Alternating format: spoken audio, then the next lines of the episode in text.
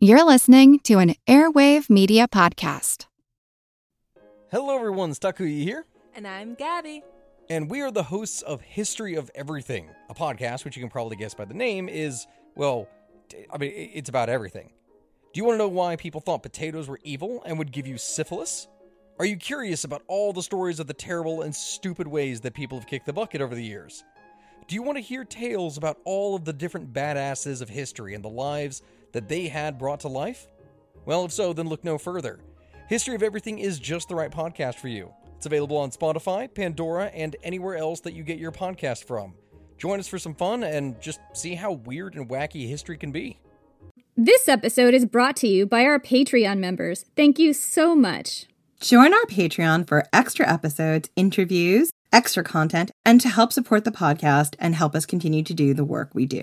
Go to patreon.com slash ancient history fangirl to learn more. For seldom is it that Artemis goes down to the town.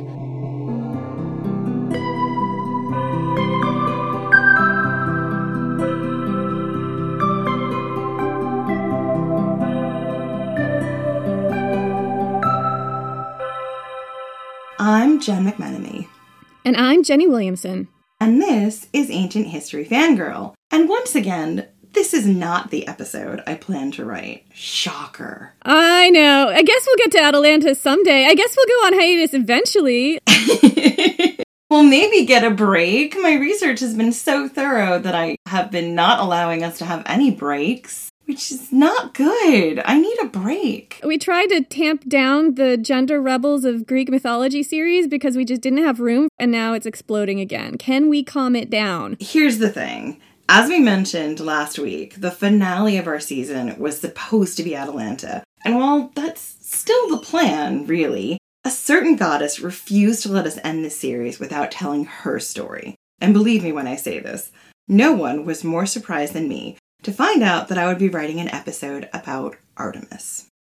I am staying at my brother's house in the States, and I have two lovely dogs who just need to be near me all the time. So if you hear any whining or little snores, it's the dogs, and I promise we'll put some pictures of them up on the Instagram and social so you can see them. What's going on is Jen is recording this episode from under a pile of dogs. I am. Oh, it's amazing. It is kind of adorable, but they are kind of large dogs, so They are. They're definitely on the large side, and they also think that they're lap dogs, like my dog back home, and they are not. I'm recording in a pod closet, and it's great, but also dogs. And I thought we'd said all there was to say about Artemis in our earlier episodes. We talked about her a lot in this series her lovers, her exploits, her band of nymphs that she was definitely sleeping with. But as I dug deeper into the story of Atalanta and the history of women like Atalanta, I kept coming up with the same stumbling block the Artemis of it all. Because you can't talk about Atalanta without understanding Artemis. Jenny, what do you think about when you think about Artemis? What comes to mind? nymph harems.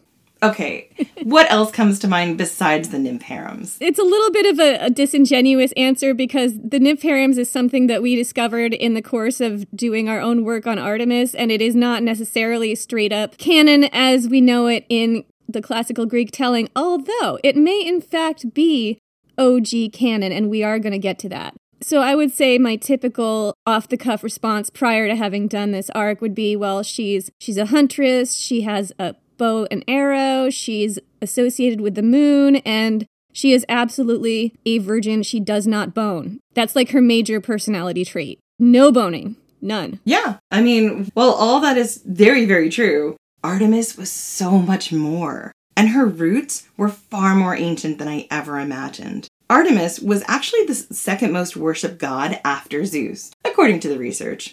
And hopefully, by the end of this episode, you'll understand why that's the case. Her temples and shrines were actually everywhere. From Ephesus to the Parthenon to the wilds of the mountains of Arcadia and the Peloponnese. The worship of Artemis was widespread, and it was essential to daily life. Because, believe it or not, Artemis was a huge part of every person's life, from birth to death in ancient Greece. So join us as we go into a deep dive of who Artemis was, how she was worshipped, and how her worship changed over the centuries as her cult moved across the Mediterranean. And finally, how she evolved into a goddess who fit into the classical Athenian idea of what an eternal maiden, quote unquote, should look like. So, the story of Artemis's birth is kind of an important one. We're not going to go too deep into a mythology rabbit hole in this episode, and I know you're all shocked. I can't believe I'm saying this either. Because what this episode is really about is how Artemis was worshipped, and how that worship shows us a goddess who was a gender rebel. But to get to that worship, we have to go back to the beginning, to the story of Artemis's birth. Zeus, in his role of serial philanderer and just guy who is the worst, Yeah, that's his official title. fuck daddy Zeus, fell in lust with two sisters, Asteria and Leto. So it's just a little bit incestuous. I mean, I guess there weren't a lot of people around, and you were probably distantly related to all of them at this point in time. Isn't Hera just straight up Zeus's sister? Mm-hmm. Look, he doesn't keep it in his pants, and he definitely keeps it in the family. Oh, he does. So Asteria and Leto were both Titans, Titanesses, and after the Titanomachy, which is the war between the Titans and the Olympians, they were both living their best lives on Olympus, doing whatever the fuck they wanted, until they both caught Zeus's eye, of course. Asteria was the goddess of falling stars, and she was absolutely not here for any of Zeus's serial fuck daddy bullshit. She wanted no part of his amorous affections. Barf. Known sex pest Zeus hounded her across the skies until one day she'd had enough. She turned into a quail and fell into the sea. She then morphed herself into the island of Delos. That is the length she had to go to to keep out of Zeus's clutches. He just would not stop. Sometimes Delos is referred to as a floating island, and that's because of its association with Asteria. No idea how what Asteria has to do with floating islands versus just normal islands. I don't know. That's that's the story. Leto, on the other hand, was here for Zeus's bullshit. She was actually into this. She had a torrid affair with the king of the gods and became pregnant with twins. And Hera, Zeus's wife, lost her shit, predictably. She refused, refused to allow Leto to give birth on land or sea. She literally chased Leto all around the world, forcing the poor woman, who was in the pangs of labor at this point, not to stop running until she reached the island of Delos. Delos was, after all, the island that her sister had turned into.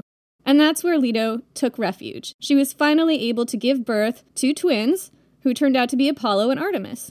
Here's what Pindar tells us in his processional song on Delos, which is a Greek lyric hymn dating from around the 5th century BC. Quote, Hail, O heaven built isle, most lovely scion of the children of bright haired Leto, that would be Apollo and Artemis. O daughter of the sea, thou unmoved marvel of the spacious earth, by mortal men called Delos, but by the blessed gods of Olympus, known as the far seen star, Astra, of the dark blue sea. For aforetime that isle was tossed on the waves by all manner of whirling winds. But when Leto, the daughter of Koios, in the frenzy of her imminent pangs of travail, set foot on her, then it was that four lofty pillars rose from the roots of the earth, and on their capitals held up the rock with their adamantine bases. There it was that she gave birth to and beheld her blessed offspring, Apollo and Artemis. Artemis was born first, and as soon as Artemis was born, she was essentially pressed into service because why wouldn't she be? She's a girl. The tiny baby Artemis somehow goes over to her mother and helps her to give birth to her twin brother Apollo.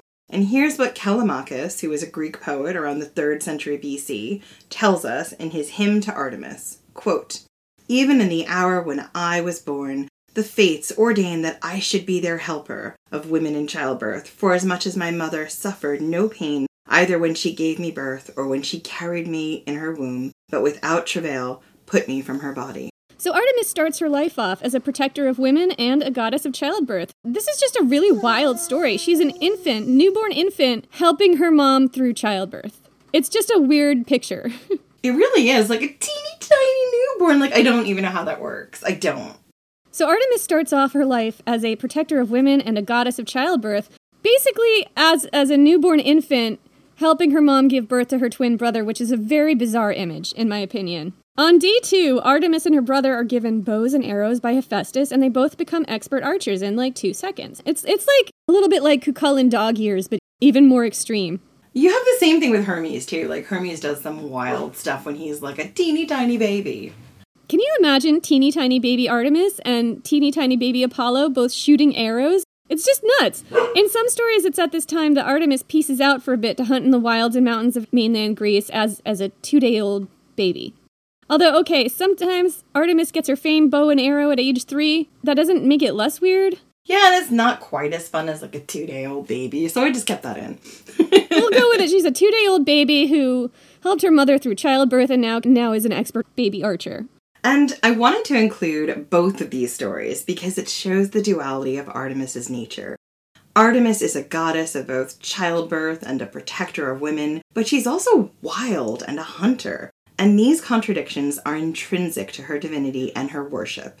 She steps out of the womb and both confirms the traditional gender roles of classical Athenians, i.e., helps her mother give birth and protects her, and she defies them by picking up a bow and arrow and deciding to peace out to the wilderness to hunt. There's a fascinating moment between Artemis and her father Zeus, where Artemis basically just asks her dad to bestow powers on her. Callimachus tells us in his uh, hymn 3 to Artemis, quote, of Artemis we hymn. No light thing is it for singers to forget her, whose study is the bow and the shooting of hares, and the spacious dance and sport upon the mountains, beginning with the time when sitting on her father's knees, still a little maid, she spake these words to her. She is very, very precocious child. She spake these words to her sire.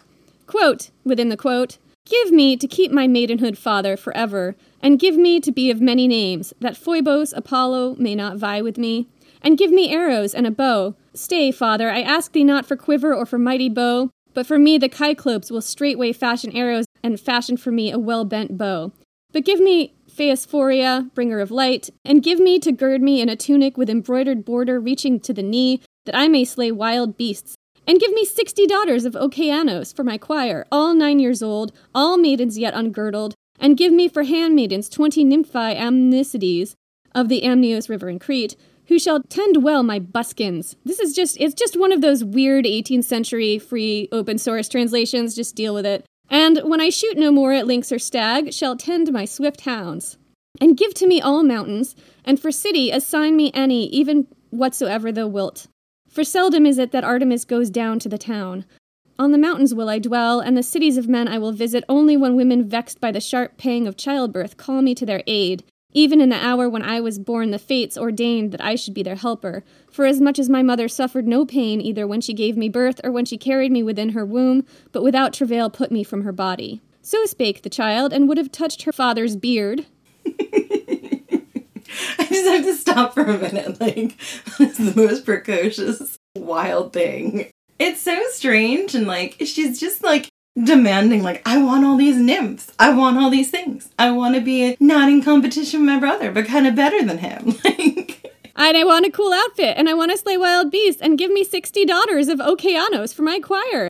I think i think it's okeanos but it's oceanos would be how we'd say it in english but yeah. Oh that makes more sense. Okay so this this is when she gets her nymph harem Yes, she's asking as a small child for a harem of nymphs. Like, you telling me Artemis doesn't know exactly what she wants? She knows what she wants. She's also she's sitting on Zeus's lap and like touching his beard as she says it, so it's a little bit like a Santa Claus image. I'm not saying that that is a connection to that because I, the whole Santa Claus thing is much newer and has its roots in Germanic lore and possibly some Celtic lore, but you know, there's so much cultural exchange back then. I think this is this is slightly more obscure, Anyway, so spake the child, and would have touched her father's beard, but many a hand did she reach forth to in vain, that she might touch it in supplication.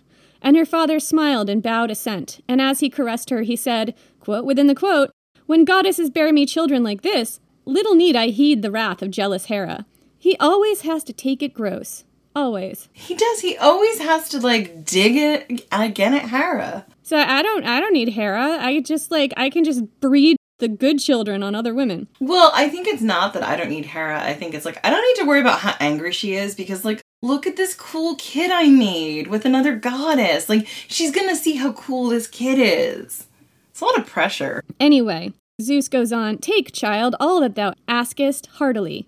Yea, and other things therewith yet greater will thy father give thee. Three times ten cities and towers more than one will I vouchsafe thee three times ten cities that shall not know to glorify any other god, but to glorify the only, and be called of Artemis. And thou shalt be watcher over streets and harbors. So he spake and bent his head to confirm his words. So much of Artemis's qualities are usually looked at in comparison to her brother Apollo. Apollo and Artemis became the god of the sun and the goddess of the moon, or sort of associated with that in the Greek pantheon. There were other gods of sun and moon, but sometimes for shorthand they attribute that to Artemis and Apollo. It's not exactly right. Apollo takes his place as the god of music, archery, and healing. Artemis becomes a goddess of the shadows. She's the goddess of the wild places, of the hunt, of animals, particularly bears, wolves, boars, and stags and deer. She's the goddess of women and children and the transition from childhood to adulthood. She's also the goddess of a good death. People prayed for Artemis's arrows to bring on a good and swift death. But looking at Artemis only in comparison to her brother leaves out a large part of her story and essentially falls into the classical Athenian trap. Because Artemis's roots go back further and often do not mention her brother at all. In her book, She Who Hunts Artemis, the Goddess Who Changed the World, Carla Ionescu looks at Artemis's origins. Ionescu points out that Artemis's origins come from Egypt. Quote, as Artemis Agrotera, the huntress, the goddess is often described in association with the wilderness, with nature, but particularly with her bow and arrow. Homer often identifies her as the goddess who loves archery and the slaying of beasts. Unlike her Ephesian counterpart, who stands between two lions, the Greek Artemis is often painted and or sculpted wearing a quiver of arrows and attended by a stag or several dogs.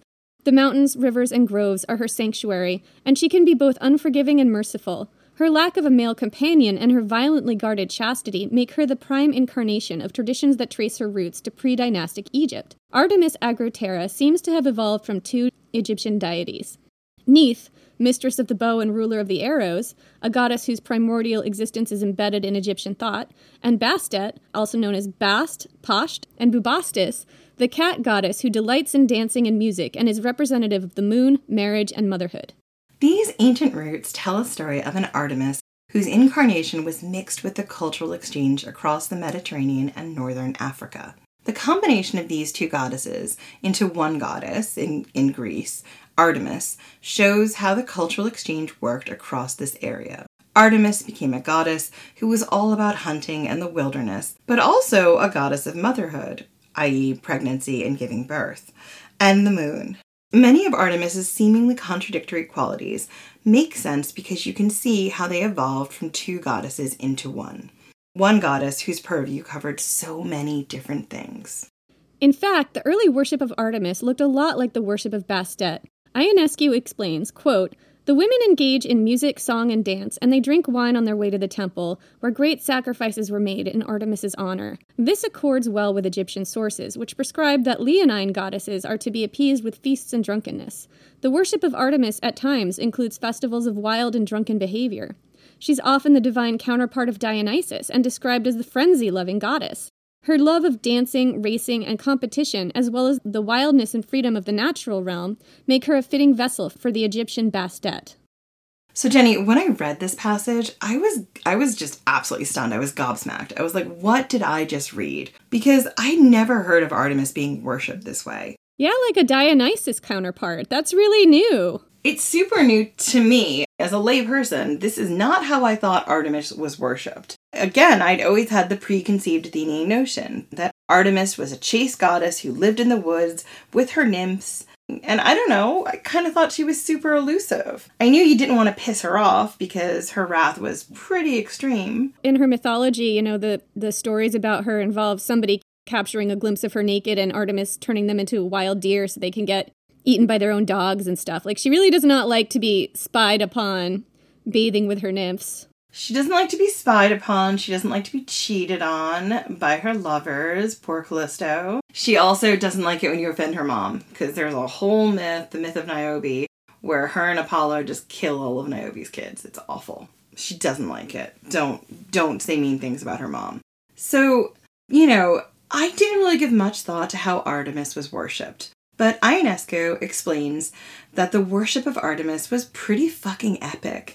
It was essentially a drunken frenzy, complete with racing and dancing, and it was all out in the woods. Could the original worship of Artemis have been a liberating affair for both men and women? Did the worship of Artemis free both genders to participate in a primal and orgiastic experience that dated back to ancient Egypt? Maybe.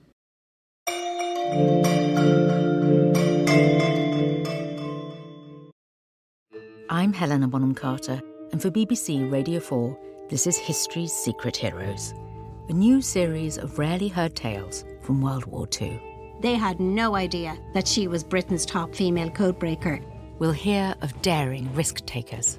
What she was offering to do was to ski in over the high Carpathian mountains. Of course, it was dangerous, but uh, danger was his friend. Subscribe to History's Secret Heroes wherever you get your podcasts.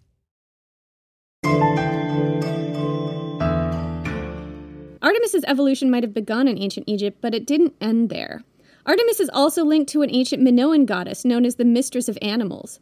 The Mistress of Animals resembles some aspects of Artemis, but she's a much older deity whose worship spread across the mountains and forests of Greece. As Ionescu explains, quote, both the divine nature and function of the Mistress of Animals shows that Artemis is of Minoan origin.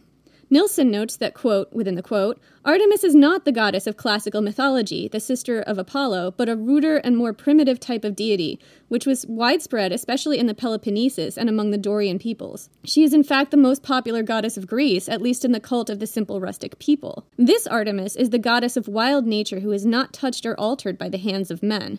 She roams the mountains and forests, and in the shadowy groves and wet meadows she hunts and dances together with her nymphs, who have faith in her as their fearless protector. In fact, dances are very common in her cult. These dances are of an orgiastic and at times indecent character, and the dancers are often depicted wearing masks. Such scenes do not fit in with the Greek tradition of Artemis as a virgin goddess. In tandem with this, the Minoan goddess is never shown inside a shrine. She manifests herself within a natural environment seated under a tree or on a rock. And I should stop here for a minute because I always shout out the books that were super useful and vital in writing an episode. And for this episode, it was She Who Hunts Artemis, the Goddess Who Changed the World by Carla Ionescu. It is fantastic. We, we quote from it and reference it a lot. If you want to know more about Artemis, this is your primer.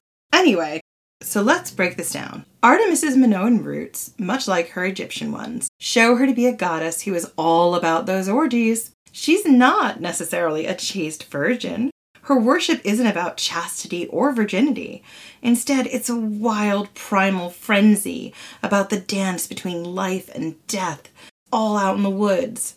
As a goddess of the wild and the hunt, she is primal. She is a goddess who delights in the dance of life and death, the hunt the mating. All aspects of the wild are sacred to Artemis. And her worship shows us this. Also, notice how this Artemis, this version, is framed as a goddess of wild nature who is not touched or altered by the hands of men, which makes sense because she's the goddess of wilderness, which is also not touched or altered by the hands of men. But her celebrations are described as orgiastic and indecent. Were these all women orgies? Do we know that? It sounds like it to me. it kind of sounds like it to me, but I, I don't know. I mean, these are mystery cults, but I think with those, what is it, like 50 nymphs of one and 20 nymphs of another, what's that, like 70 nymphs? Like, was 60 nymphs plus 20 nymphs, so 80 nymphs? 80 nymphs, yeah. We're now just doing nymph math. and we do talk about that when we talk about Artemis's relationship with Callisto in the Queer Women episode, so there's an implication of that not saying it's actually what happened, but it's it's quite possible. And we've seen in other places where the classical Greeks sanded down and, and eliminated and erased any thought of sex for women that is not channeled toward home and hearth and family, and that absolutely includes queer sex between women. Hmm. I agree, Lena. That is shitty. I really agree with Lena on this one. It's it's real crap. You want to translate from the wild for me? So, Jenny, how do you get from these primal and often hedonistic portrayals of Artemis's worship to the goddess we know of in classical Athens? Well, in order to understand that, we have to look at how the worship of Artemis changed. As the cult of Artemis swept across Greece, the way she was worshipped and the things she stood for changed. The wildness of the orgiastic dancing and nymph companions was sanded down. Yes, Artemis was still worshipped this way in the wilds of woods and fields, but the addition of her brother, the god of music, with his revelry became associated with her worship. The twins were worshipped together, wild Artemis becoming the chaste leader of Apollo's dancing nymphs. The orgiastic worship of a wilderness goddess changed. Instead, Artemis became an eternally young maiden who was content to lead dances at her brother's side, a deity who was happy to exist in the shadow of the sun's light. But it wasn't always this way. Ionescu explains how another epithet for Artemis tells us a lot about her worship and her origins. Quote, the strangled goddess, is another surname of Artemis. Tradition claims that in the neighborhood of the town of Caphale in Arcadia, in a place called Condylea, there was a sacred grove of Artemis Condyleatis. Some children had playfully tied a rope around the neck of her statue and claimed she was strangled. As a result, the children were stoned to death by the villagers. Good lord. Sometime later, the women of Caphyae were struck with a disease, and all of their children were stillborn. The villagers saw this as a sign of the wrath of Artemis for stoning the children, and the oracle ordered that the children be buried properly and that annual sacrifices be made to them since they were wrongly killed. From then on, Artemis was called Amphikomene, or strangled. This legend embodies the role of the goddess in children's lives. In her position as kourotrophos, meaning bringing up boys or rearing boys, she protects their upbringing and leads them to adulthood, receiving dedications of children's toys and garments. Let's let's break this down. Artemis is a goddess of transitions. She's a goddess who protects children, both boys and girls, as they transition from children to adulthood, and she punishes those who harm children severely. The interesting thing here is that while Artemis has a role as a goddess of children and their protection, her actions are not motherly. She might have roots in ancient mothering goddesses, but the way she interacts with the world here is very much wild and primal. I definitely noticed that. Like, she's not, she's a protector of children, but she's not a maternal goddess. You know, like, she doesn't have that nurturing quality. No, she doesn't. And I find that really fascinating. And I think some of that we're going to unpack a little bit when we talk about what the idea of of that strangulation means because there's some interesting stuff about why that might be the case that she's not maternal. So later on in her book, Ionescu explains that Artemis Amphikomene, Artemis the Strangled, has another meaning. The ropes that bind or strangle Artemis represent a goddess who does not bleed. Strangulation is, you know, at least I don't actually know if this is medically true, but theoretically it's it's a kind of death where you don't bleed, like being cut with a knife or something. I think, according to the ancient Greeks, this was how they saw strangulation, right? They didn't really know if that is true or in, about internal bleeding or anything else. They just knew, like, looking at someone who has killed themselves, it's not the same as someone who has been stabbed. The ropes that bind or strangle Artemis represent a goddess who does not bleed. She's a prepubescent girl or quote unquote maiden, a girl who has not yet gone through puberty. However, there are depictions of Artemis without the ropes, and that is meant to express the transition of a girl going through puberty, a girl who now bleeds, who is able to take her place as a woman. According to the Sudas, it's a Byzantine Greek lexicon from the 10th century AD, quote, Lysizonos goon, or girdle loosening woman, she who has drawn near to a man. This is a definition of, of this term, girdle loosening woman. She who is drawn near to a man, for virgins about to have sex dedicated their virginal lingerie to Artemis. This is a much later source, but evidence for this goes back to the beginning of Artemis's worship. And there were, you know, when we were reading those uh, older hymns and quotes, there is a lot of talk about girdles. The girdles of the nymphs have not yet been loosened, and that's a reference to their virginity, I think. That is a reference to it. Yeah. Women who gave birth also dedicated their girdles to Artemis as a thank you for the safe delivery of their children. This giving up of the girdle was a way of marking a transition in a woman's life from childhood to adulthood, from maiden to mother. Ironically, Artemis is an eternal maiden who will never bear children. She's a bit of a Peter Pan figure who never grows old. And that's true. Like, that's definitely like a, an image I had of, of Artemis as this female Peter Pan character living in the woods. She never gets old. She's never going to have children. I've not seen any myths or stories where she reproduces in any way asexually, makes something out of clay and brings it to life. Like, that is not her power. Yeah, but she's far from a cold and remote goddess who only cares for hunting and being in the solitude of the wild. I mean, the rope thing was so interesting to me. It was one of those things where, like, when you think about it, it makes total sense. Like, as a kid, you don't have the ability to have children, and then when you get rid of your girdle, when you give it to Artemis, you are able to have children. But Artemis never gives up that child's girdle, you know? She's always wearing the same outfit. She never, like, transitions into any of the other traditional gender roles. Much like Athena and Hestia. Like, they also do not bear children. So, to get back to our actual research here, Ionescu also explains that strangulation had a darker meaning in ancient Greece. The section that I'm going to read talks about suicide, so just be aware. Quote, this traces Artemis's roots back to the Minoan period, before Artemis was attached to her name. King argues that strangulation for the Greeks meant giving no blood. In the field of sacrifice, the shedding of blood issues a communication between men and the gods, and she's taking this from Herodotus' histories. However, as a form of human death, strangulation or hanging evoked horror. As a form of suicide, strangulation and to give no blood in the face of violence, such as rape or unwanted defloweration, was traditionally appropriate. As eternal Parthenos maiden, Artemis does not shed her blood in the hunt, in sex, or in childbirth. Fundamentally, the duality of Artemis strangled is primarily evident in the fact that she is a goddess who does not bleed, but who makes others bleed. Okay, so Jenny, this duality is important. This idea of death by strangulation, particularly as a death for women who have been victims of sexual trauma, is rife throughout mythology and Greek tragedy. Strangling here is a form of communication. It is a bloodless death, and some women who died this way were leaving a message about what happened to them which I never really thought about until I read this passage. But yeah. Yeah, that's fascinating and very dark. Yeah. Yeah, it's really fascinating. And you see this pattern repeated throughout the mythology. And you also see it in the history, too. Uh, and also, death by strangulation or suicide by strangulation is about potentially invoking Artemis, the protector of women and huntress, to quote, make others bleed, i.e., make their attackers bleed through divine punishment. And I found that really, really fascinating. This further cements Artemis's role as a divine protector of women and as a goddess who meted out justice for wronged women and children. Ionescu continues to trace the evolution of Artemis through her worship in Greece. Quote, Thus, Artemis Apanchomene is another example of how the goddess encompasses all aspects of life, despite their seemingly opposite elements. By clinging to her ancient roots, she maintains the wilderness, the violence, and the, and the freedom of being a nature goddess. At the same time, in wearing the mantle of her responsibility in Greek ritual, she exhibits the qualities of nurse, savior, and mother. These attributes can be clearly seen as she is revered both as a protector and a terrifying enforcer. Artemis is the embodiment of opposites, duality, and the paradox of protection and punishment.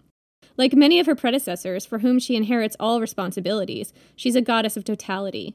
As the goddess in charge of the sum of all aspects of Greek life, it is only logical that Artemis not only preside over rituals that involve healing, birth, marriage, and other life giving rituals, but that she also oversee rites that involve aspects of war, sacrifice, and blood. This supports the argument that Artemis is a goddess of transitions and life passages, playing a fundamental role in the community of her followers at all stages of their lives. So, the worship of Artemis encompassed all aspects of people's daily lives because she was a goddess of major life transitions. She was a goddess of immense power and importance to both men and women, and she was both as feared as she was loved. Because Artemis was wild, she retained her wild roots, and the worship of her reflected this. And I wanted to stop here and look at two particular traditions that reflect this. The first has to do with Artemis at Brauron, and Ionescu tells us about this. Quote, Artemis of Brauron, also known as the Taurian Artemis, is mystical, and her worship was orgiastic and connected, at least in early times, with human sacrifice. According to Greek legend, there was in Tauris a goddess whom the Greeks identified with their own Artemis, to whom all strangers that were thrown off the coast of Tauris were sacrificed. And her example here is from Euripides' Iphigenia in Tauris. It is the worship at Brauron that exposes the significance of Artemis in Greek life. The rituals at Brauron are said to be initiation rituals for young girls that were thought of as arctoi, or she bears. Um, and Ionescu continues to tell us about these rituals and the significance of bears. Bears were sacred to Artemis, but they were also heavily coded as a symbol of motherhood. This connection goes back to Neolithic times, with the image of the mother bear taking care of her cubs being seen as an ancient symbol of motherhood. Bears were perhaps the oldest sacred animal of all. They were hunted for food, and their remains were given ritual significance, at least in ancient Greece. Bears were also heavily coded as feminine and mothers. When girls went through puberty and were particularly hormonal and quote unquote wild, they were said to be in the grip or maybe the possession of Artemis herself. Artemis, the wild and untamed goddess, she was independent and free. Artemis, who never gave up her maiden's girdle, who never transitioned from being a girl who was free and able to run amongst the woods and the mountains to being a woman who is tied to home and hearth and family. It's super interesting that this this connection to bears that Artemis has and that Atalanta has goes all the way back to the Neolithic. That's really fascinating. See, this is this is why we needed this episode. Like I was like, I have to explain the importance of these bears. Girls would give up their saffron robes at the age of 10 as an initiation rite into the cult of Artemis at Brauronia. And this idea of giving up something childish on initiation to the cult of Artemis continued into Athens. In Athens, girls would give up their childish toys as a sacrifice to Artemis before they were married. They offered up these sacrifices to denote leaving behind the wildness of their childhood and taking on the civilization, quote unquote, of adulthood, motherhood, and embracing the patriarchy. Ugh, God. Once they were married, their marriage would fall under the protection of Hera, but in order to gain that protection and presumably a happy marriage, girls had to give up their childish things and dedicate them to the goddess Artemis, the goddess of young girls. They also had to give up their freedom. However, I would suggest that giving up the saffron robes at Brauronia is different from the offerings in Athens, because in Brauronia, the robes were given up as part of the initiation process, as a transition from childhood to adulthood, but not as a sign of leaving behind childish things or the freedoms of childhood. It's more of a sign of thanks for a transition from one stage in life to another. So they're not necessarily marking a delineation from being a wild girl to being controlled by husband, hearth, and family. They're marking a transition from childhood to adulthood without the sense of a loss of freedom. That's how I read it as compared to the classical Athenian version. I could be wrong, but it did feel like, you know, they accept that these like hormonal teenage girls are like she bears in the grips of Artemis's wildness, and they kind of don't seem to be like saying you can't do that. They're kind of accepting that this is a natural thing for them and that this is part of their development into women. So I found that really fascinating, and I think that is probably slightly different from the Athenian worship. But Jenny, it wasn't just girls who worshipped Artemis as a goddess of the transition between adulthood and childhood. Ionescu tells us how Artemis was worshipped by boys and men in Sparta. Quote, the Brauronian Artemis was also worshipped in Sparta as Artemis Orthia, goddess of the steep, or she who stands erect. The latter, sometimes understood as a phallic symbol, may correlate with the fact that only boys participated in this ritual. Her image is said to have been brought over or stolen from Brauron and consequently drove men mad. Tradition states that some quarrel or competition among the earliest tribes of Sparta led to violence and death around the altar of Artemis. After the slaughter, there was a plague, and the oracle prescribed that the altar be soaked in blood. The citizens selected an individual by lot who would be the human sacrifice. The original tradition was eventually considered barbaric, and the ritual was adapted by the legendary lawgiver Lycurgus, so that boys were scourged at the altar in such a manner that it became sprinkled with their blood. This cruel ceremony was believed to have been introduced in the place of human sacrifices, and according to Redfield, it was not boys who were scourged, but warriors, and instead of one of them dying, they could all bleed together. So, this bloody and fascinating description tells us a lot about Artemis and her worship. Artemis was a goddess of dualities and contradictions. She was an eternal maiden whose worship included masked orgies. Her roots were very ancient, going all the way back to the Neolithic, maybe, at least the Bear Association, and going back to ancient Egypt and ancient and the ancient Minoans. But her worship would continue to evolve throughout the classical era, taking her legacy from a free, wild, carefree, independent woman into a sort of perpetual teenage girl who has an incredible amount of power but is also super hormonal and prone to fits of rage.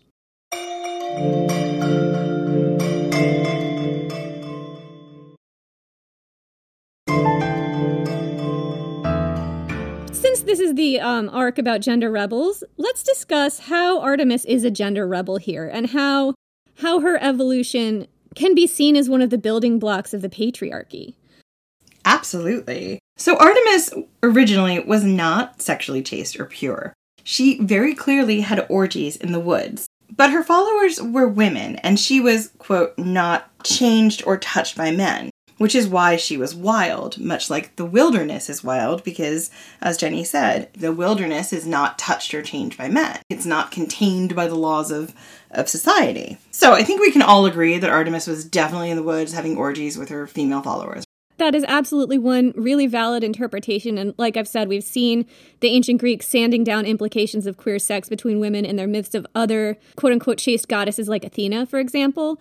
The other implication is that Artemis's sexuality was not at all channeled to home and hearth and family. So, no matter who was having orgies in the woods, she was unchanged by men. So, they could fuck her, but they had to leave her wild. She wasn't going to be tamed by that sex and brought to home and hearth, even though she was a protective goddess of motherhood and children. It could go both ways and it could be both at once. And it really does depend on which version of Artemis we're talking about here because some versions of Artemis. We have the Minoan version, I think it was the Minoan version of Artemis, where they talk about her being untouched and unchanged by men, but then there are versions of Artemis that are worshipped by both men and women. So it's a little hard to tell, but I think yes to both at once is a good answer, probably the closest we'll get. And I think the important thing to remember here is like, as much as you want one definitive version of this is how she was worshipped and this is how things worked, that's that's not true these gods and goddesses in different places throughout the, the ancient world would have been worshipped slightly differently. The meaning of them would be slightly different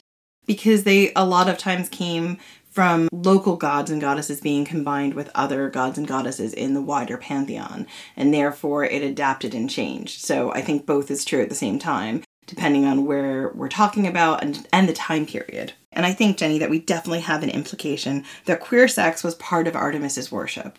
So, this challenged the classical Greek definition of gender. The thing that threatens patriarchal men the most is the idea of a woman whose sexuality is not channeled towards them and their needs. Their whole project of the erasure of queer women, which we traced in our Queer Women episode, talks about how um, one of their big projects was absolutely controlling the sexuality of their women with an iron fist and channeling it only toward the only sexual outlet women were allowed to have was their husbands, home, hearth, and family the only way they could stomach women being free of male control is if she's absolutely celibate. So that's how they reinvented Artemis. They sanded off her sexual agency. Absolutely. And I think the other thing to be really clear about here is Artemis exists in the wild and the wilderness where the laws of men can't touch her. Exactly. That's like she definitionally she can't be controlled by men. Exactly. That is something that scares, you know, particularly classical Athenians who made it their life's work to put women in one box. There were still women at that time who were living in the wild that were not touched by men and the laws of men because when you go far enough away from the town and the city, laws break down. There's a lot more societal control when people are living closer together. So that that does make sense. So like control would have been more more rigid in the cities, but these things do tend probably tended to break down in the countryside. And well they had to because you have to survive and when you're living in the countryside with your life dependent on what you can get out of a forest. Like you're not as concerned with those gender roles. You're concerned with how do I survive the bears, the wild boars. If your sister's a better shot than you, you're taking her hunting. So, we talked about how the ancient classical Greeks sanded off Artemis's sexual agency to send a strong message to the women in their community that if you're going to be free like Artemis, you can't have sex. And that's even though Artemis still retained her association with motherhood and childbearing, which is a huge contradiction. And it's a huge contradiction because it's a vestigial remnant of an older concept of the goddess that makes more sense. And you can see this in the Artemis of Ephesus, right? Which is a representation of Artemis with tons of boobs, so many boobs. Dozens of breasts that look like eggs. It's wild, you guys. I know it's in one of our um, eunuchs episodes where we went into that in more detail. I'll put it in the show notes for this as well. This Artemis is explicitly a fertility goddess. She is very sexually mature. She's not a young girl with a bow and arrow. She is a sexually mature woman with lions on either side, so many boobs she's fascinating. She's real different from how Artemis is usually portrayed. Yeah, so the reinvention of Artemis by the classical Greeks is an example of how they constructed binary gender roles explicitly to bring their women to heel, to bring them under familial control. Their entire project was oppression of women via the construction of strict gender roles that eliminated women's sexual agency if it wasn't channeled to home, hearth, and family, and a development of a new pantheon that reinforced that messaging. You can be free, but you can't have sex if you're free. Yeah, and I think the other thing that's super fascinating about Artemis is how the classical Athenians started to bring the worship of Artemis in line with the worship of Apollo. So they were always a twin god and goddess, you know, they were always twins together. They weren't separate. Everything about their worship started becoming closer and closer aligned. So that all of the wildness of Artemis was tampered down, and Apollo kind of got to shine brighter, and Artemis Mm, she's kind of like a weird shadowy figure. She was brought under Apollo's shadow, which further limited her power, I suppose you could say. Yeah. So that's it for this week. We took a detour into the history of Artemis because next week we're going to talk all about Atalanta. Those bears are going to make a comeback. Women with sexual agency are going to make a, a real stride forward, and we're going to hopefully end this season at some point in time on a high note for our gender rebel Atalanta. As I said, I really felt as I was doing the research that in order to understand Atalanta, and to understand women who lived outside of civilization, although they would not necessarily consider it that. But anyway, women who lived outside of like towns and cities and who lived in the areas that were abutting on the wild existed. And I think they were more common than we are led to believe. And in order to understand that, I think we needed to know about how Artemis was worshipped and how she changed because when you hear about Atalanta being a favorite of Artemis and Artemis looking out for her and sending this bear and hunters to help her, you're like, well, why would Artemis do that? It's it's almost like Atalanta is a derivative of Artemis. She's like a, an Artemis character who retains parts of the goddess that were sanded down by the classical Athenians already, which is really interesting. And we're going to get into that in more detail. And also like the way Artemis was the way that you know the ancient Artemis was worshipped in these rural areas also speaks to how women led their lives in these rural areas, which is what Atalanta represented, and we're going to talk about that too. So there's a big connection here, and we had to parse through that before we really talked about Atalanta, and it wound up being its own episode, and hopefully, hopefully we actually will get to Atalanta next. So that's what we're doing. That's the dream. So that's it for this week. In the meantime, join us on social at Ancient Hist Fan on Twitter and Ancient History Fangirl on Facebook and Instagram. So we have some Patreon members to thank, don't we, Jen?